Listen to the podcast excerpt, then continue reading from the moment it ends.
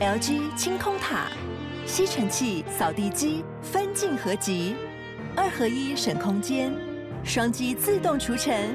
双击一体轻而易举。LG 清空塔。这一拜又在台南、台北远距录音了，但我觉得音质，我自己觉得音质有上来很多啦。比一开始好了啦。毕竟我们现在也是尝试了不同的软体来尝试这次的录音。而且麦克风的那个等级也提高了啦。哎、其实之前那个知识家那集就是用 Blue Yeti 的耳机啊，只是那一次用的软体，这设设定跟上次知识家的设定是完全一样的。 OK，请对大家再那帮我们比较看看呐、如果有什么需要改进的地方，再请大家跟我们说。对对对，那我们有一些转接线也在陆续的购置当中。那如果 OK 的话，我们会陆续尝试，就是大家给我们建议的软体。像是我们会有在考虑说，之后录音的时候用 Clubhouse 录音，因为前一阵子我们音质的状况暴暴跌的时候，有一些身旁的好朋友来关心，像是以前的制作人婉珍，他有特别来敲我说：“哎、那个音质怎么会变那样？”然后也有其他的朋友建议我说，像那个在 Clubhouse 上面有一个很有名的节目叫做美呃全球早安串联新闻，他们的节目也会录下来做成 Podcast，、所以就有人建议我说，干脆用 Clubhouse 来连线，然后同步把 Clubhouse 录下来，这也是也许是个方法。所以再请大家给我们一些建议啦。然后之前我们不太用 Clubhouse 的原因，是因为会议只有安卓的那个朋友抱怨说，为什么安卓的粉丝在被歧视，听不到法白节目？如果用私密房的话，好像还可以啦。哎，上现场有其他人在看，总是会特别紧张，有时候就是会表现不好。不会看不到，也就当做没有这些人吼就可以了。没有好不好？你就是没有看百灵，你是没有听百灵果那集哪一集台籍的 A V 男优去上节目， ？OK，然后他的代号在十，叫做十八招，哦十是是石头的十，然后八是巴基斯坦的八，招是朝阳的招，巴基斯坦。对啊不下巴的巴，下巴的 OK 巴 OK，然后说突然用一个很厉害的，对用个，没有，他是取谐音梗，他就是那个十八招 哎、你不讲我不知道，我以为叫十八朝哎、没有没有没有十十八招招 OK，是还有十八招什么东西叫十八招？ OK OK，那那那十八招怎样？十八招这个名词嘛，谣传就是呃一些性工作者工作的技能，称之为十八招。一些性爱的体位吗？应该不止体位吧，应该可能会有一些特别的东西。啊，这边补充一下，就是音质的部分，如果出现一些喵叫声的话，这部分请大家见谅一下，这个就是不可避免的。对对对对，因为悠悠在宅路，然后不太可能去拘束我们家的猫。就是现在一个动物福利，我们不可能录音的时候把那个猫咪嘴巴绑起来。对对对，而而且我们我碍于我的居家空间，还有碍于我在我家的地位， 猫猫咪比较高，对不对了？好，法律归法律，政治归政治，我是桂智。我是代班主持人悠悠。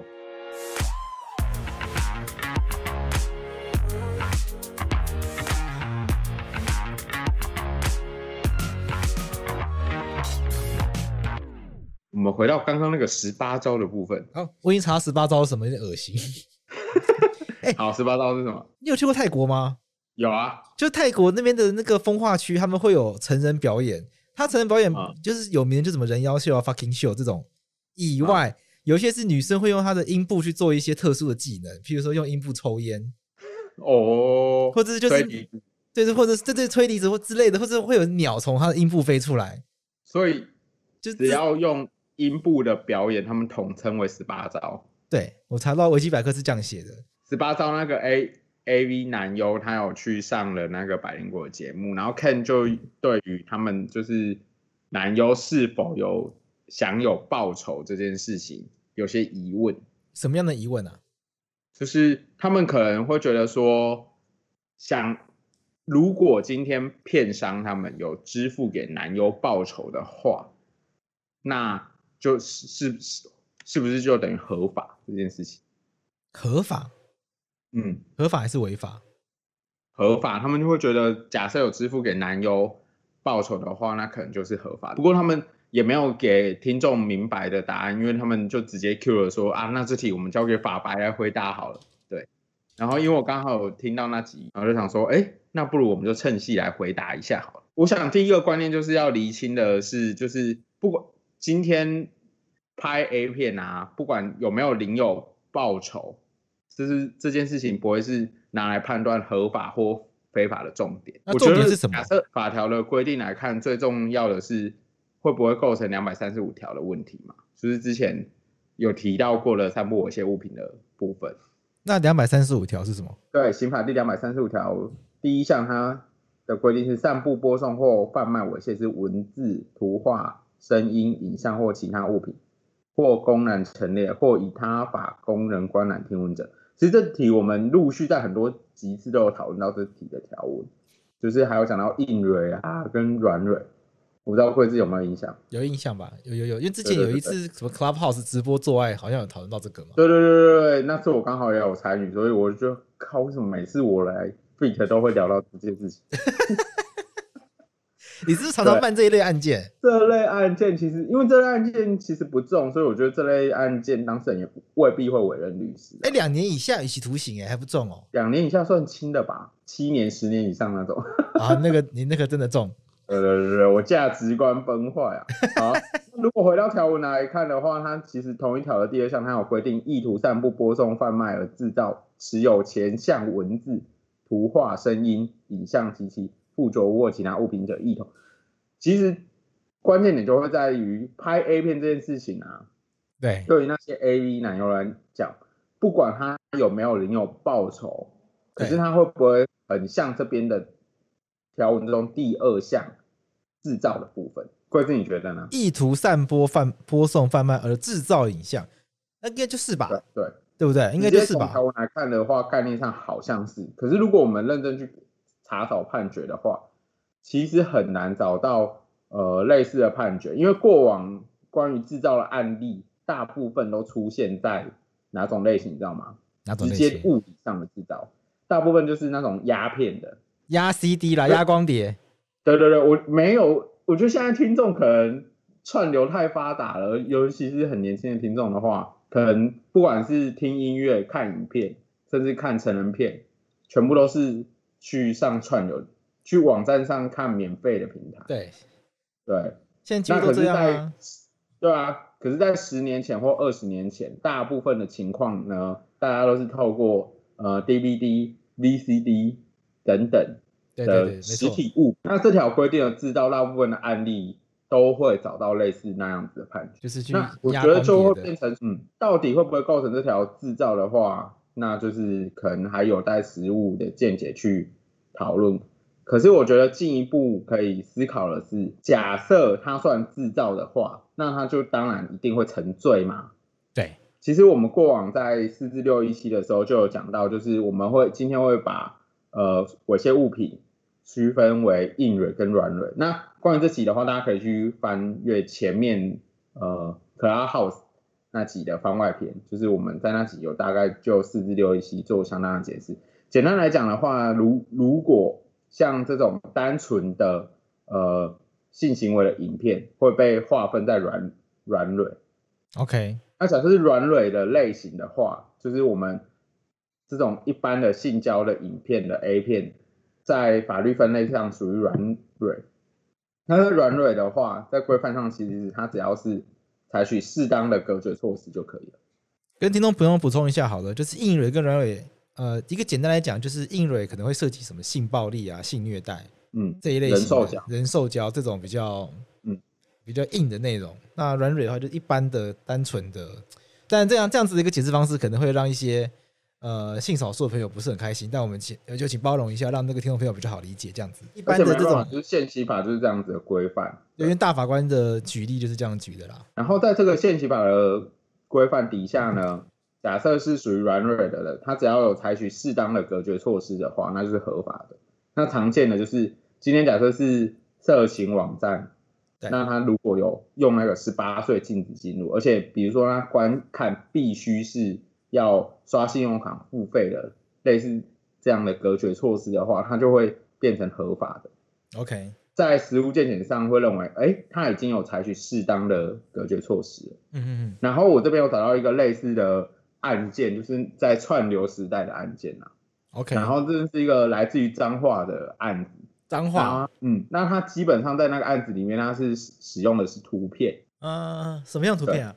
一色情图片，拍下体，性然后感还有写胸真，部的图。对对对对对对。那有漏三点的啦，哦呃，有意愿的人要进去点入网页，然后透过确认他已经满十八岁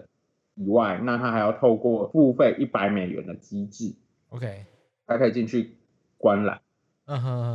哼，那在这样子的情况下，而且他不是直接进入网页观览哦，嗯是进入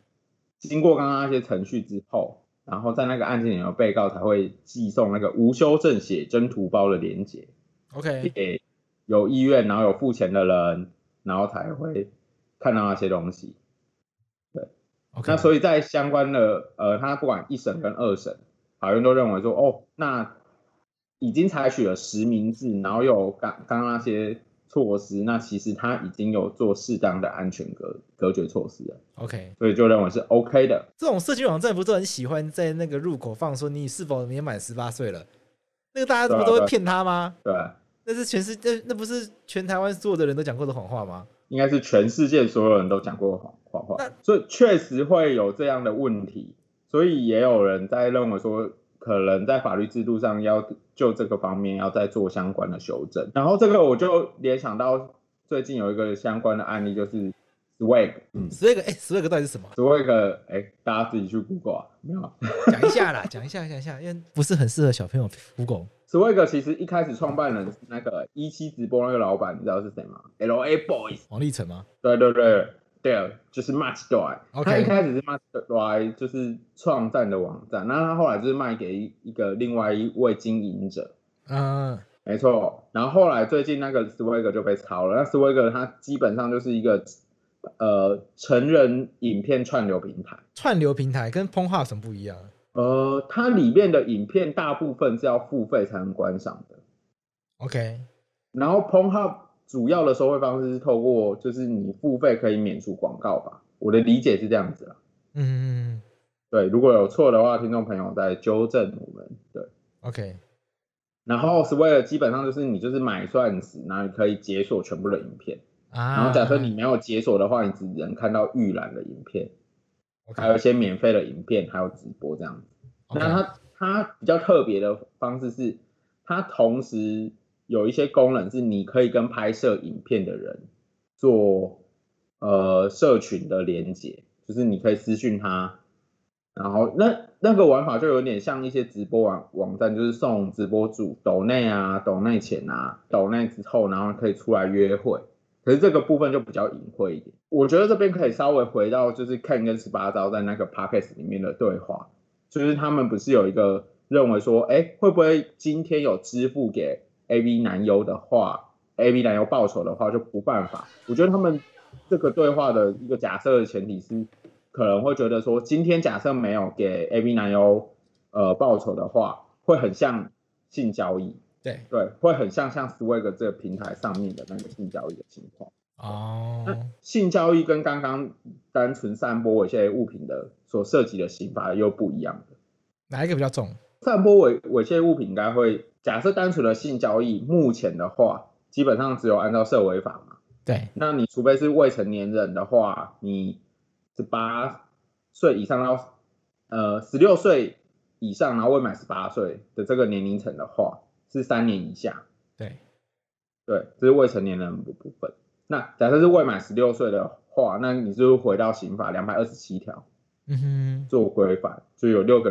月以上的、啊，然后三年以上的，就是看你是猥亵或性交。反正如果今天是未满十六岁的人的话，那就回到刑法。 ，OK，对，这个部分是规范在那个《儿童及少年性剥削条例》可是为什么会是儿童及少年性剥削里面啊？因为这一类型影片不一定都会跟儿童少年有关，不是吗？我的意思是说，像 Ken 他们那个对话，觉得说今天假设有支付给 A B 男优报酬的话，那就可以证明说，那他们是在拍片，对不是在做性交易。对，之前阿空有问过我一个延伸的问题，那这样算不算老板付钱给他们两个做爱，这样子就不算性交易吗？如果往下讲的话，就是假设老板付钱给他们做爱的话，那下一个问题就是要思考的是，会不会有什么间接正犯或教唆犯的问题嘛？哦，对啊，这就是我觉得很有趣的地方。可是他们付钱给他们做爱，并不是两个做爱之间人性交的对价，性交易那个对价应该是发生在那个性交的两个人之间吧？我那时候也是这样想，但是就觉嗯得好像也哪里怪怪的， 不知道，因为他们你知道，因为因为现在很多网黄嘛，就会在网络上拍这些片，然后网黄可能嗯往上发展的话，可能付钱要邀，可能要付钱找演员来一起拍啊。嗯那譬如说网黄付钱给某一个人，然后请他跟他发生性关系，他拍片，那这样到底算不算性交易？那他这个部分，你他的交易的对价的意图不在于性交易嘛？在于拍摄，对啊，它的重点在于拍摄。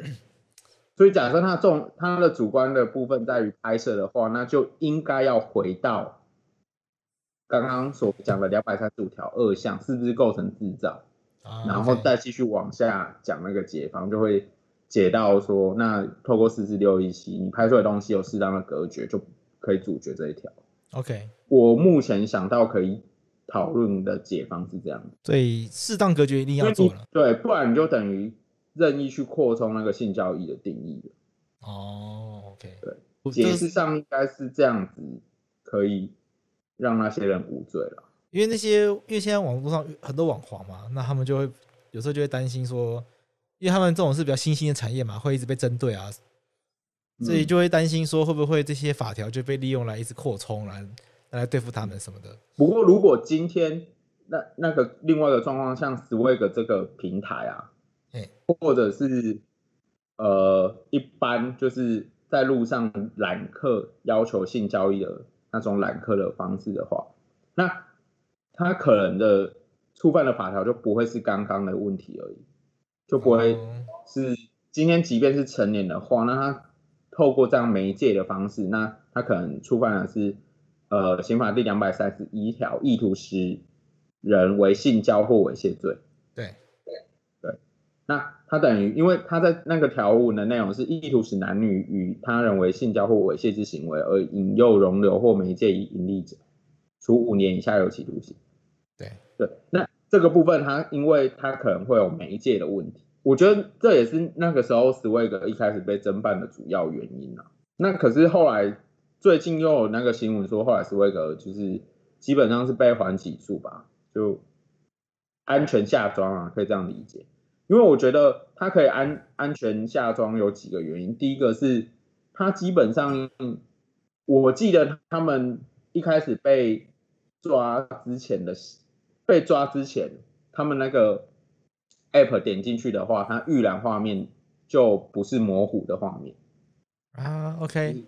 对，所以你一旦进入就可可能会有违宪影片，你就直接可以看到。就直接放送出来，对对对对对对那就没有安全隔绝了，因为小朋友可能都看到了。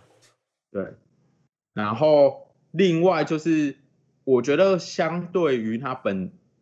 那个刚刚那个部分啊，就是二，因为毕竟二三五二项那个条文也不重，对，对吧？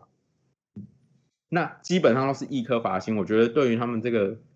他们平台应该是赚蛮多钱的了，法金也在怕，对吧？那些那些罚金对于他们的负担应该也还好，他们一般都是比较怕被封台，哦，可是台湾有这个封台的权限吗？我觉得应该说，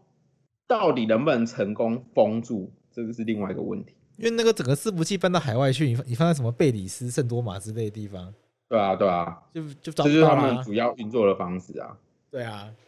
可是你今天假假设你人就是已经负责人在台湾，然后也也受到讯问，那多少会有一定的压力吧？是啦，是啦，因为他们后来检察官是给他们缓起诉处分啊，然后检察官提出的要求是要求他们要重新设定那个加强隔离的措施才可以 OK 复这样，所以基本上事情就落幕。那他们也确实有算有加强那个把关措施吧，因为在那件那次事件之后，点进去的预览画面就是模糊的， OK，就是一般人就看不到了，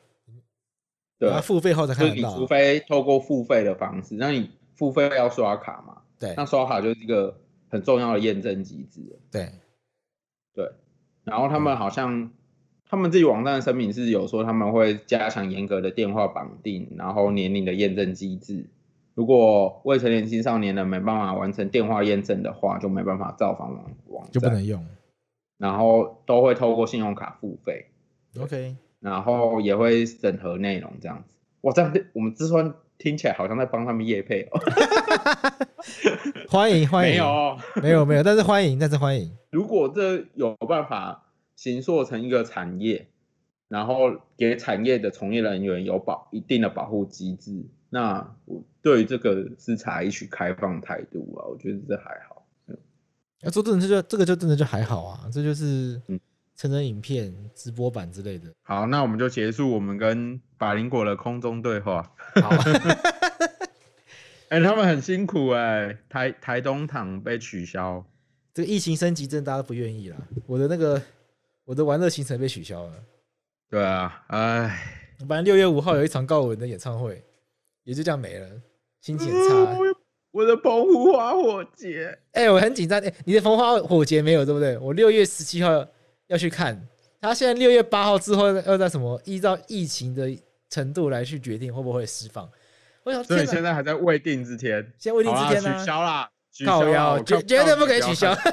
哎哎，六、月十七号我生日哎，那天就是要生日去看烟火哦。所以要邀请全部的听众朋友帮我一起来这个集气祷告说，六月十五号这个六、6月十哎七号的这个烟花火节绝对不可以取消。这个是有一个宇宙建议量，要大家要一起帮这个台湾走过这个防疫的这个最困难的时刻，好不好？因为六月十七号如果没有取消的话，表示这一次的防疫我守住了。可是也可以防疫守住了，然后取 消。好啦，还是希望不要取消，因为毕竟呢影响到很多厂商。对啊，很多人对啊生计都受影响。看这一今天这个消息一出来，那个草东也没有派对了，然后拍谁少哇，草年哦东真的没有吧？ 对啊，早到没有派对啊。好啦，我们最后帮那个百灵果这个讨论做做一个结论，就是基本上呢，就是呃男优有没有领取报酬，跟到底是不是违法，这个没有相关。对对，那目前的状况，假设拍摄影片，那可能涉及的是两百三十五条第二项制造的部分，哦，制造猥亵物品。只是两百三十五条第二项的部分，可能可以透过四至六一七的解释下去解决。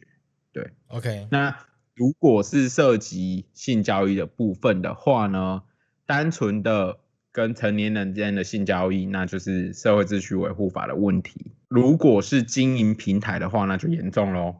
OK，、哦，那就是五年以下哦，可能涉及媒介的话，涉及引诱、容留媒介为性交或猥亵的行为，嗯嗯嗯那就可能会有比较重的刑罚。然后最万万不得已做的就是跟未成年人，嗯，OK，未成年人的话就会回归刑法。然后如果是十六岁以上未满十八岁之人，假设就是十十七岁的人呐、那也有三年以下的有期徒刑。 OK，，对，有性交易对价的话，哦，那蛮重的啊，没有错。啊，好那，大家注意一下啦，好不好？大家自己注意一下。那我们接下来下一则新闻，你要讲哪一个？鸡排妹律 师吗？就是那名律师呢被指控跟卖淫集团一起设局，那设局的方式就是仙人跳啦，就是比如说那个呃卖淫集团，它有媒介未成年少女性交易，然后确实有些人就是他可能在做性交易的当下，他不知道对方是未成年，或者是确实知道，怎样都好。那如果呃跟未成年性交易所涉及的刑罚就很重嘛，对啊，对啊，那去性交易的人，他可能就是想要逃过这一劫，对对，那可能就会走一些私下和解的方式。 ，OK，对对，所以呢，根据报载呢，就是那个卖淫集团的人，就是等被害人上钩之后，然后他就会假装是那个跟性交易的那个女生那个父亲的身份出现，然后要求嫖客付和解金。卖淫集团的人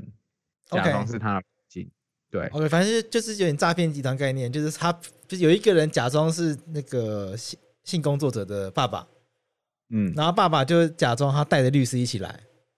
嗯， OK，对。然后这个时候律师就上场，然后说，假设是未成年人的话，那可能后面要负担很多的刑罚。对，那最好谈成和解这样子。那那个律师知道这一切是一个局吗？哦，我不知道，哦，新闻因为我看新闻上 没有写的很清楚，对不对对我目前看到的新闻还没有很清楚。对？OK，那好像后续有一些陆续有一些新闻啦，对。那不过一切都是可能要等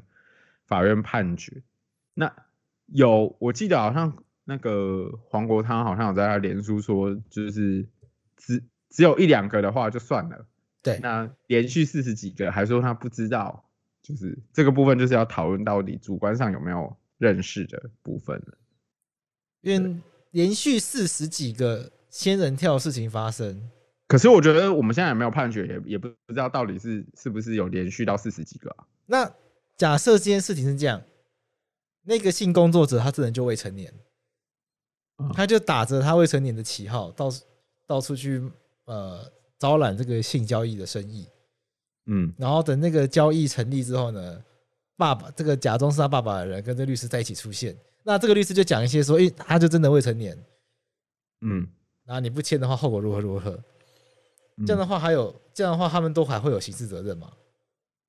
哦，你要讨论的是说那个性工作者他真的未成年，对啊，他知道自己未成年啊，你跟我你跟我发生关系，你一定有事啊，他就是他就是抓着这个东西去弄你啊，你觉得你说会不会涉及像诈欺这类的情况？对啊，就这样会有吗？我觉得这个还有的争执哎，因为如果像你假设的这个案例的话，嗯，因为他事实上真的未成年人嘛，对可是我觉得这边可能要讨论的几个部分是，呃，他要求嫖客付钱的部分会不会构成诈欺，这是第一个部分。对，那对第二个部分可能要讨论的是，他跟那个集团假设结合，让那个女生去做性交易的话，那他那他就会有前面讲的媒介性交易的问题啊。对对对，我觉得至少可以分这两个层次去讨论。是是这边可以补充一下我的故事啊，好，你个人的故事吗？对对，我个个人经历案件的故事。哦哦，我个人曾经有就是在案件里面有同样就是未成年人从事性交易的部分。那我我不是帮忙那个未成年人啊，我是帮忙嫖客的部分。 ，OK，然后一般这种案件，警察警察侦办的方式就是，他们可能在网络上找到那个未成年人，然后透过那个未成年人的手机，然后去检视他的性交易讯息，然后就会发现他哪些时间有从事，可能有从事性交易嘛，对然后可能从事的地点在哪边，对，然后再进一步的去到可能从事的地点去调监视录影器，因因为不外乎就是某 motel 那些地方啊。对然后调监视摄影机之后，再循着车牌啊那些去找到被告这样子。 OK，然后我曾经有过，就是呃同一名被呃被害的未成年人，然后不同的嫖客，然后同时找上我们同一间事务所这样子，哦，对，就很巧，在那那个案件里面去做第二个被告的笔录的时候，然后那个妇幼队的警察就跟我说：“哎、怎么又是你，江律师？你再来一次，我就会怀疑喽。”对，所以我看那时候看到那个国昌老师的评论的时候，真的心里有心有戚戚焉，就觉得哇，哎、你才第二次就被怀疑耶，嗯，那个人那个律师四十几因为次哎，因为事实上就是先姑且不确定他到底是几次啊，因为事实上要同一个就是被害人，然后那种被害人他通常会有好几个被告嘛，就是好几个嫖客的被告，那到底不同的被告这么刚好围绕到同一个律师的情况，我觉得真的是，我觉得我人生也是一个不错的经验啦。啊对啊，对啊。好，好，讲完一些沉重的新闻，我们来讲一些开心的新闻。在开始在进入新闻之前呢，请大家先听一段 新闻事件的原因档。嘴脸啊你！你要什么嘴脸啊？我就这种嘴脸呐、那我也是这种嘴你脸给。我你给我道歉，我跟你讲，受什么教育啊你？天呐、你中学有毕业吗你？什么烂态度啊你？什你么不要在那烂态边度？指人，谁家要教怎不好？样？要怎样？不好意思，我中央大学毕业。中央大学没多好，比你好太多了啦！不然你哪里大？你哪里毕业的？东吴啊，我现在就上东吴啊，没有东吴，东吴，东吴至少比你好吧，没差多少啊。东吴差中央差多了吧？笑死人！所以没家教到底算不算公然 侮辱？对啊，我觉得东吴被骂这件事情比较算公然侮辱。没有，哎、而且这是东吴跟中央的纷争，我们下次去找李依晨算账，哎、对对对对，哎中央我们拽去找屁李依呀、。晨跟何敬明算账对啊，你 们中央拽屁呀、中央哎、你们中央什么意思？怎样？中央东丘屁，哎看不起东吴了看是不不是？对啊，凭什么看不起东吴啊？东中央了不起哦，那哎、那个在影音档里面，中央的那个网友表现的真的是不太好啊。大夜班的那个便利商店人员真的超辛苦，等于他上班时间就是一般常人在休息的时候，他在上班。而且那个苏磊，苏磊他自己就有做过大夜的经验了、啊，哦，真这假个已经的？超累。对啊，对啊，对啊。哦，你跟你同事很不熟嘞我，你去我听一下他上台通那集好不好？哦，那哦那集我没有听，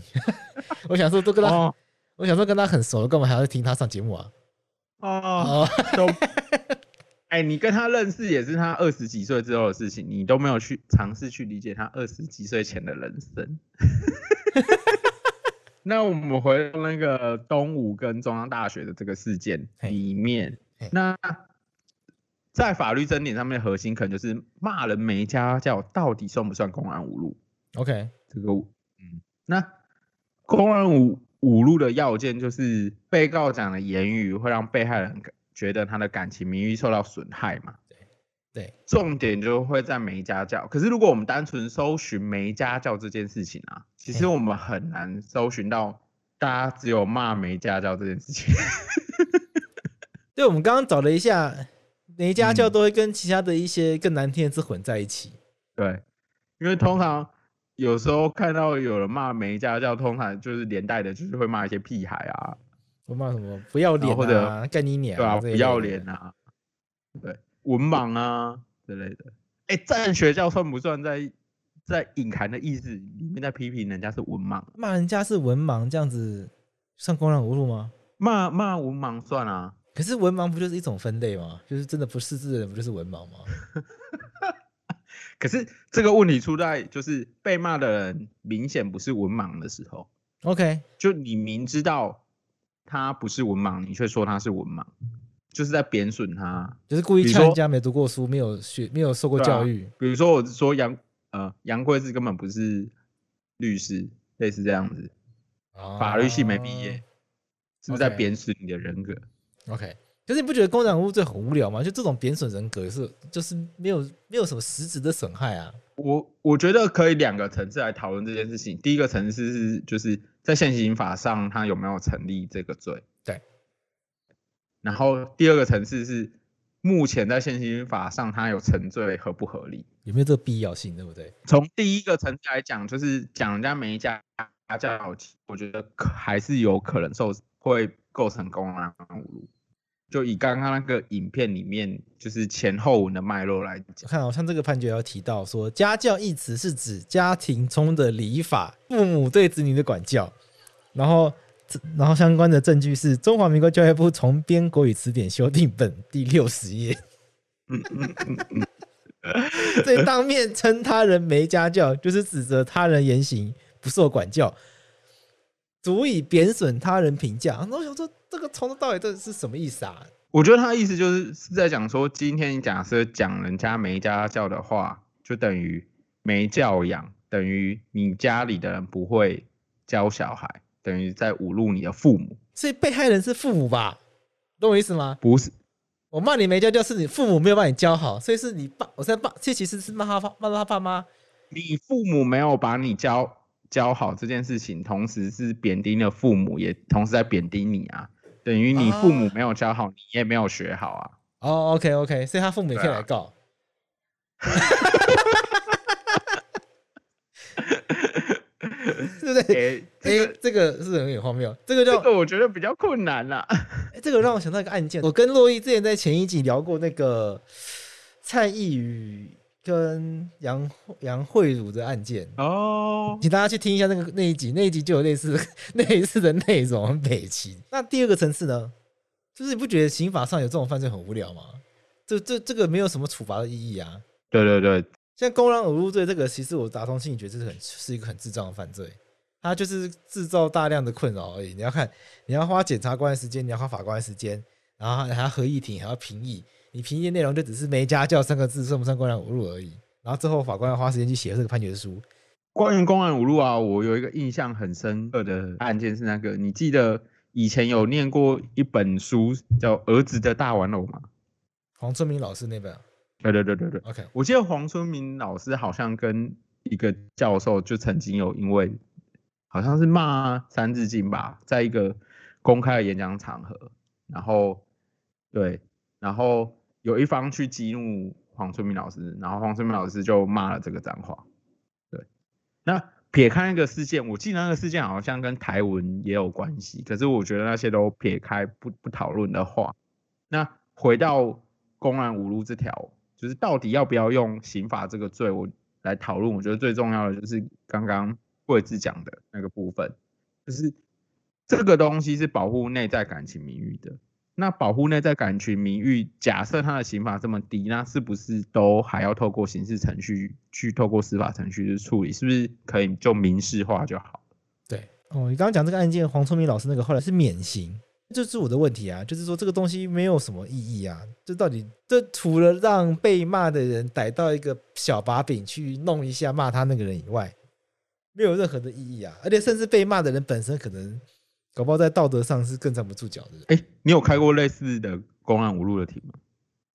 有就是伯恩那件吗？伯恩那一件不算， 你应该知道不算原因吧？啊，对，伯恩那件大家也可以去听，我们曾伯恩有来过我们节目讲过那个事件，那那个先不讨论，因为那个不是那么典型的一个案 件我。自己经历过那些典型的公然无路案件啊，我觉得整个开庭过程都非常的浪费时间，因为你再小的一句话，可能比如说你要勘验那个录音，对，然后看现场录音状况可能不清楚，然后法官可能要花一两个小时，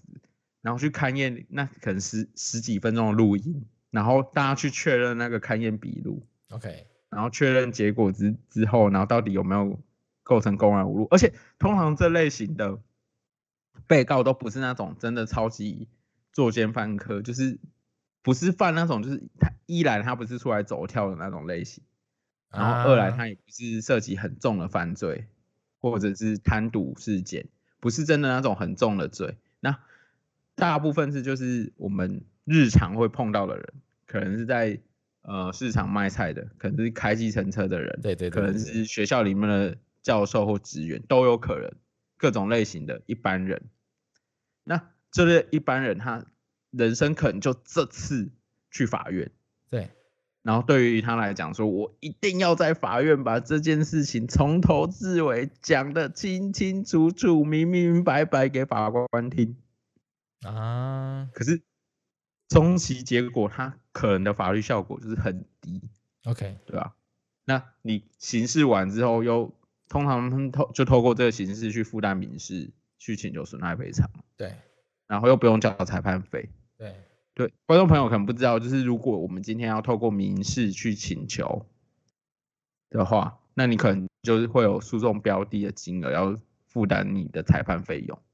嗯可是你透过这个刑事负担民事的话就不用，对那就等于会有很多没有必要的司法资源放在这边。就会大量这种无聊的骂脏话案件跑进地检署啦，这世界上很多啊。对啊，馆长，馆长啊，馆长就是典型，就是很常因为这样子。然后他的状况下是，他都，我觉得他的态度很好，就是我都认罪， 我都认罪，那你就处罚我，要该赔该罚的罚，该赔的赔。可是很多被告他可能就是，哎，大家去看判决就会发现，很多人其实都是死鸭子嘴硬。对我自己办过那个案件呢，他就是跟呃餐厅的客人跟老板处的不愉快，就他觉得那家餐厅的东西很难吃，然后气氛很差，然后呃反正钱还算错，嗯所以他就在那个 Google 评 Google 的那个地图上面呢留一颗星，然后然后然后就骂了一骂那个老板一顿，就说什么餐、哦是什么餐厅气氛很差，食物很难吃啊，然后什么整间店就是反正就呃就反正呃反正就是说什么这间店气氛反正反正就是骂了一顿之后呢，有用到一些英文的脏话，哦，所以涉及公然侮辱，不止就是那个诽谤的部分。对，这是主要是公然侮辱的部分。哦因为我觉得如果诽谤还好处理啊，你你餐厅的，你餐厅好不好吃，我本来就可以有公这个接受公平的空间吧。对啊，但因为他用了脏话，所以那个老板就很生气，跑去告他公然侮辱。嗯，然后我就觉得整件事就变很难处理。然后开庭的时候呢，检察官很很凶的说：“你这个就是脏话，脏话就是公然侮辱啊！”那我说：“我那我我就想说，那我能怎么办呢？这个明明这明明就是百分之九十九都是在讲那个餐厅东西很难吃，就是放了一个字进去就就变公然侮辱了吗？就是你认为是情绪性用用语，就情绪性用语而已啊！而且那个餐厅的东西好不好吃，本来就是很主观的事情啊。那这讲直接，这是消费纠纷吧？对不对？那因为今天本本质上应该算是消费纠纷。对啊，那今天就是因为我东西觉得不好吃，那我觉得我得到服务很差，那我上去留一些负面的评语，但是因为我讲了脏话，就我当事人最后赔了餐厅三万块。嗯，但是而且我会就是这个整个会很觉莫得，名假其设妙像啊餐厅评论这种常见常见诸于网络社会的东西，要你评这件事情，靠的一定不是诉讼，对，一定不是。因为你要靠的应该可能是你长久维持来的口碑，那你自然可以解决这些事情。没错，对你东西好啦好吃的话，自然大家都会去留五颗星嘛，不然没事谁会去那么无聊按一颗星然后骂你？哦，所以我们 podcast 不好听，很多人来留一星也是正常的。正常的啊，你看我都坦然接受啊，然后 那怎么办？人靠着我们的努力获取更多的五星评价。没错，或者是靠着两， 或者靠着或者仗着我们两个有律师执照，然后等下就截图一轮。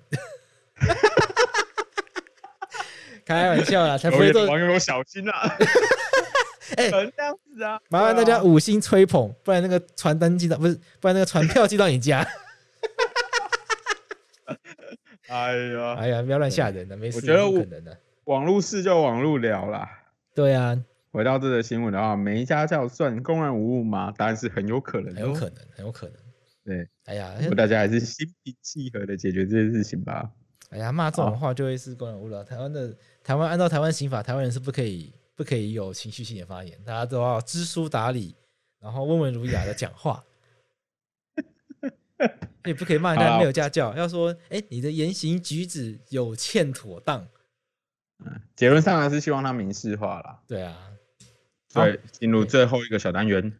好，我们最后的小单元是我们希望之后可以多一些跟听众的互动，所以我们想要开一个专属的信箱或者是表单，然后让大家可以来跟我们有一些问题给我们，然后我们可以在空中来跟大家有一些小小的互动，这样子。主主要大部分是要回答法律问题嘛，对，就是私人问题就不回答了。就是大家可以有什么法律上疑问可以丢给我们啦，但是涉及到一些隐私啊、资讯的啊什么的，我们还是会遮蔽，或者是有些问题太难的话，我们可能还是会跳过。因为因为我们上期有讲到说，假设有一些状况是，比如说像个案类的问题，我们基本上还是希望你可能就是找法服对，对或者付钱让我们财富自由。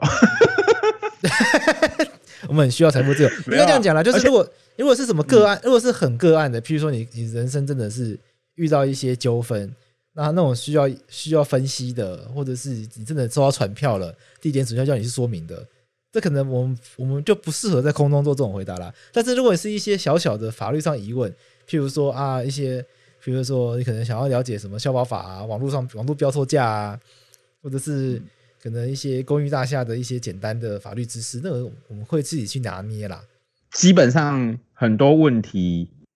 可以，我们会去识别化的去回答大家的问题啊。对因为虽然我们已经一再的呼吁，然后也设设计了机器人跟大家讲说，呃，个案方面的法律问题你基本上不回答。对，这样。可是可能有一些听众或者是有一些呃脸书或 IG 上面的朋友，他可能就真的很急，或者他就觉得，哎、我们都叫法律白话文，回答这些问题很理所当然吧，他就会直接发问。那跟贵志讨论之后，我们就想一想，哎、也许有一些问题，可能不止这个听众或者私讯的朋友会有这个问题，那我们简单的整理过后，然后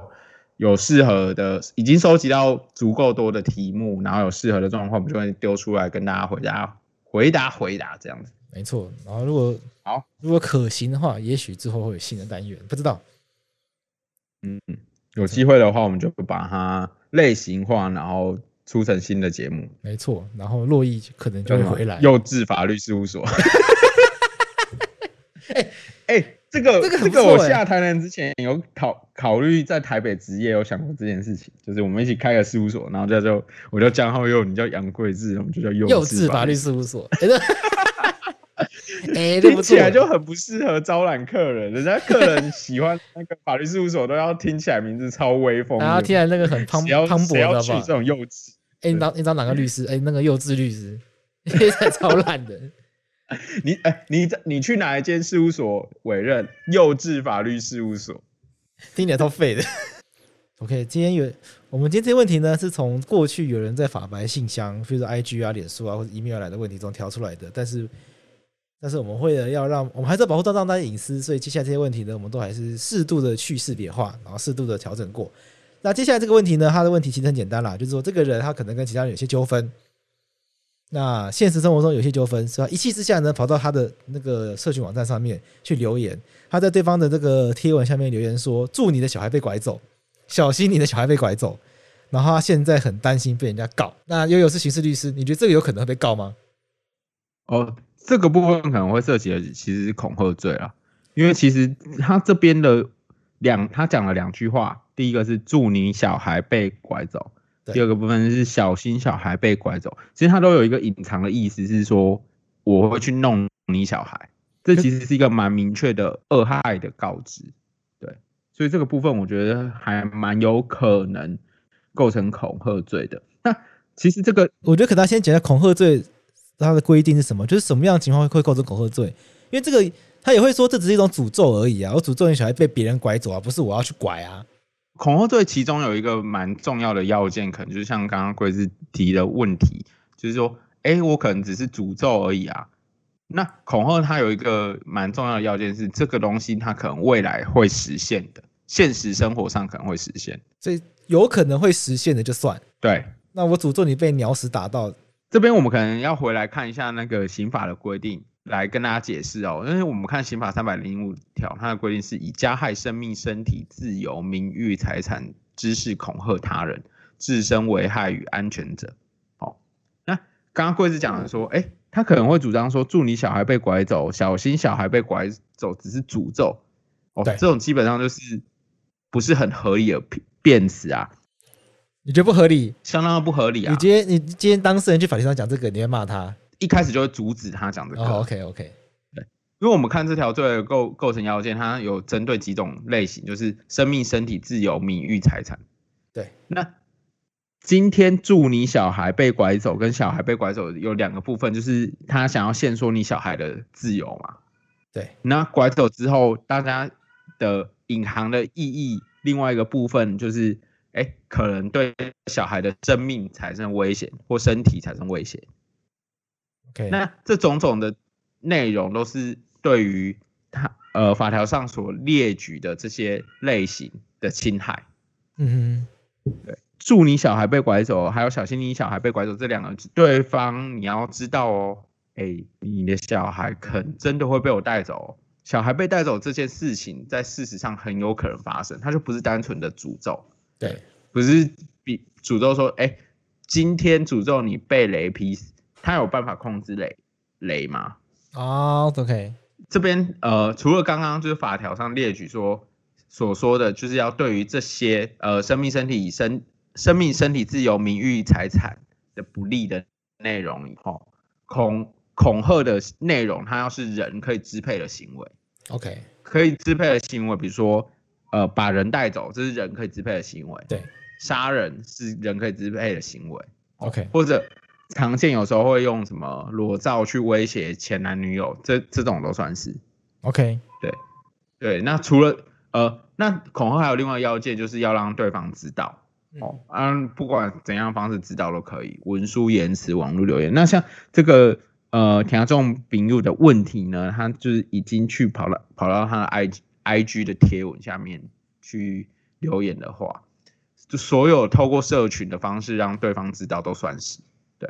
OK，所以它是符合恐吓的要件。那恐恐吓罪还有一个要件，就是要让人心生畏惧啊。哦，小孩被拐走蛮可怕的。